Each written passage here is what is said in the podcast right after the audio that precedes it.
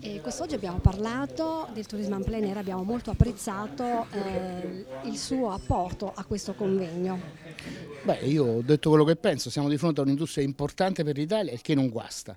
Se produciamo un quarto dei camper d'Europa dobbiamo cercare di produrne di più e di fare i mezzi migliori d'Europa, e abbiamo tutte le condizioni per farlo. In più, questo strumento, il turismo in plein air in generale, il turismo per camper in particolare, è anche una maniera ottima, straordinaria per comunicare una parte del nostro paese che lo rende invidiato nel mondo, cioè l'esistenza in Italia di tantissimi luoghi che per storia, natura, cultura, produzioni eh, hanno delle cose che gli altri non possono avere, e quindi organizzare in questo senso, in maniera efficiente, in maniera attenta all'ambiente, questo turismo credo che sia una carta importante non solo per rilanciare il turismo ma per comunicare l'Italia. Mi piacerebbe che concludesse con quella citazione che abbiamo ascoltato poc'anzi.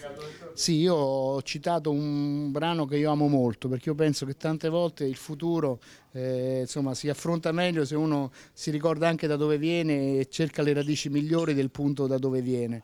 E, e io amo molto un brano della Costituzione senese del milletrecentonove, incredibile, nel milletrecentonove i senesi, che erano dei tipacci anche allora, eh, non è che era gente che eh, si faceva salire sui piedi facilmente, scrivono questo Costituto bellissimo, ci sono tre righe che sembrano quasi la sceneggiatura dell'affresco del buon governo di Lorenzetti, notissimo, che fu dipinto venti trenta anni dopo. Dicevano i senesi: chi governa deve avere a cuore massimamente la bellezza della città, per cagione di diletto e allegrezza ai forestieri, per onore, prosperità e accrescimento della città e dei cittadini. Io lo trovo fantastico.